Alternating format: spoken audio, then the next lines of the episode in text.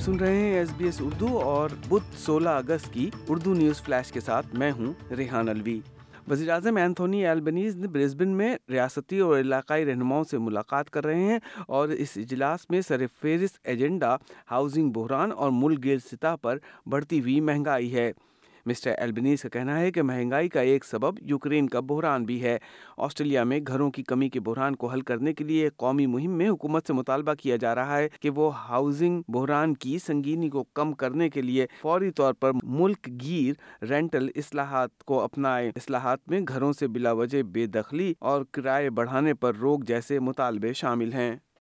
آزاد Aboriginal senator لیڈیا Thorpe نے پارلیمان میں انڈیجینس وائس پر تنقید کرتے ہوئے کہا ہے کہ اس سے تسلط ختم نہیں ہوگا بلکہ اس کی تصدیق ہوگی۔ سینیٹر تھارپ بنیادی طور پر خود انڈیجینیس ہیں، مگر وہ آئین کی اس ترمیم کی مخالفت کر رہی ہیں جو ریفرینڈم میں یس کی منظوری کے باعث وائس کے ادارے کی راہ ہموار کر سکتا ہے۔ وہ پہلے بھی آسٹریلین سے اپیل کرتی رہی ہیں کہ وہ وائس ریفرینڈم میں نو کیمپین کا حصہ بنے ایک اپیل کورٹ نے ون نیشن کی سربراہ پالن ہینسن کے اس دعوے کو تسلیم کیا ہے کہ ایک سابق سینیٹر نے ان کے عملے کے ساتھ جنسی زیادتی کی ہے۔ عدالتی فیصلے کے بعد ون نیشن کی رہنما پالن ہینسن حتق عزت کے دو لاکھ پچاس ہزار ڈالر کے ہر جانے سے بچ گئی ہیں۔ اس سے پہلے وفاقی عدالت کے جج نے مارچ دو ہزار انیس میں نائن ٹو ڈے پروگرام پر برائن برسٹن کی ساکھ کو شدید نقصان پہنچانے پر سینیٹر ہینسن کو اکتوبر میں قانونی اخراجات کے علاوہ ہرجانہ ادا کرنے کا بھی حکم دیا تھا۔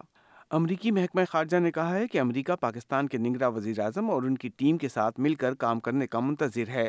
پاکستان میں نگرا حکومت کی ذمہ داری نوے دن کے اندر اندر ملک میں انتخابات کروانا ہے اور نئے وزیر اعظم انوار الحق کاکڑ نے نگراں وزیر اعظم کے عہدے کا حلف اٹھا لیا ہے۔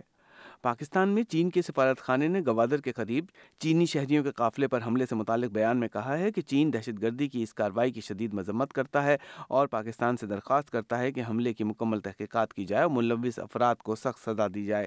اس سے پہلے فوج نے اپنے بیان میں کہا تھا کہ فورسز کے قافلے پر حملہ ہوا ہے اور فوج نے اس کو فوجی قافلہ قرار دیتے ہوئے کسی چینی شہری کی موجودگی کی اطلاع نہیں دی تھی۔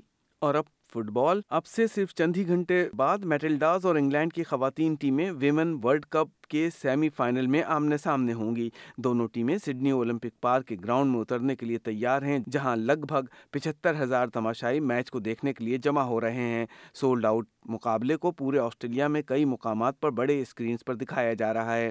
گسٹاوسن کا کہنا ہے کہ شائقین کی زبردست حوصلہ افزائی کے باعث ان کے کھلاڑیوں کے حوصلے بلند ہیں۔